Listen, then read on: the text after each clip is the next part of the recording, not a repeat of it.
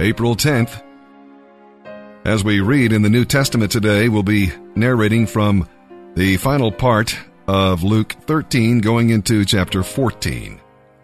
It talks about opportunity. You know, God's kingdom is at work in this world, but many people fail to take advantage of their opportunities. You know, God feeds the birds of the air, but He doesn't pry open their beaks and stuff the food in. No, uh, there is opportunity there. Many people fail to take advantage. Instead of entering the kingdom, some people just spend their lives opinionating and asking a lot of questions about it, going nowhere, spinning, uh, spinning their wheels. You see, salvation is not a theory to discuss. It's a miracle to experience. I mean, no wonder Jesus wept when he saw the sinners uh, passing by all those opportunities to be saved. Don't wait for opportunities to come. They're already here. Luke uh, chapter 14 asks the question Do I exploit people? When we eat together, it should be a time of loving fellowship and joyful gratitude to God. But the Pharisees turned tables into traps and exploited people. They used a man with a uh, handicapping condition and trying to capture Jesus, trying to catch Jesus, trying to trick him. And they went to feasts only to receive honors. And they invited uh, to their feasts only people who would return the favor. Hospitality is ministry only if our motive is to help others and glorify God. And with that, let's begin today's reading in the New Testament. April 10th, Luke chapter 13, verse 22, through chapter 14, verse 6.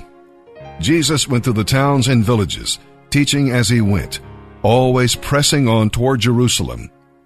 Someone asked him, Lord, will only a few be saved? He replied, The door to heaven is narrow. Work hard to get in, because many will try to enter, but when the head of the house has locked the door, it will be too late. Then you will stand outside knocking and pleading, Lord, open the door for us. But he will reply, I do not know you. You will say, But we ate and drank with you, and you taught in our streets. And he will reply, I tell you I don't know you. Go away, all you who do evil. And there will be great weeping and gnashing of teeth, for you will see Abraham, Isaac, Jacob, and all the prophets within the kingdom of God, but you will be thrown out. Then people will come from all over the world to take their places in the kingdom of God.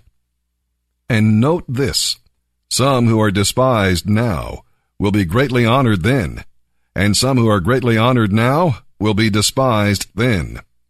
A few minutes later, some Pharisees said to him, Get out of here if you want to live, because Herod Antipas wants to kill you. Jesus replied, Go tell that fox that I will keep on casting out demons and doing miracles of healing today and tomorrow, and the third day I will accomplish my purpose. Yes, today, tomorrow, and the next day, I must proceed on my way. For it wouldn't do for a prophet of God to be killed except in Jerusalem. Oh, Jerusalem, Jerusalem, the city that kills the prophets and stones God's messengers. How often I have wanted to gather your children together as a hen protects her chicks beneath her wings, but you wouldn't let me. And now look, your house is left to you empty, and you will never see me again until you say, Bless the one who comes in the name of the Lord. One Sabbath day, Jesus was in the home of a leader of the Pharisees. The people were watching him closely because there was a man there whose arms and legs were swollen. Jesus asked the Pharisees and experts in religious law, Well, is it permitted in the law to heal people on the Sabbath day or not? When they refused to answer, Jesus touched the sick man and healed him and sent him away. Then he turned to them and asked, Which of you doesn't work on the Sabbath? If your son or your cow falls into a pit, don't you proceed at once to get him out? Again, they had no answer.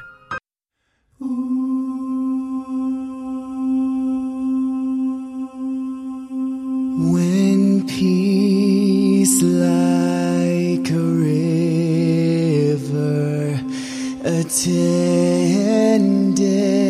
my way. When sorrows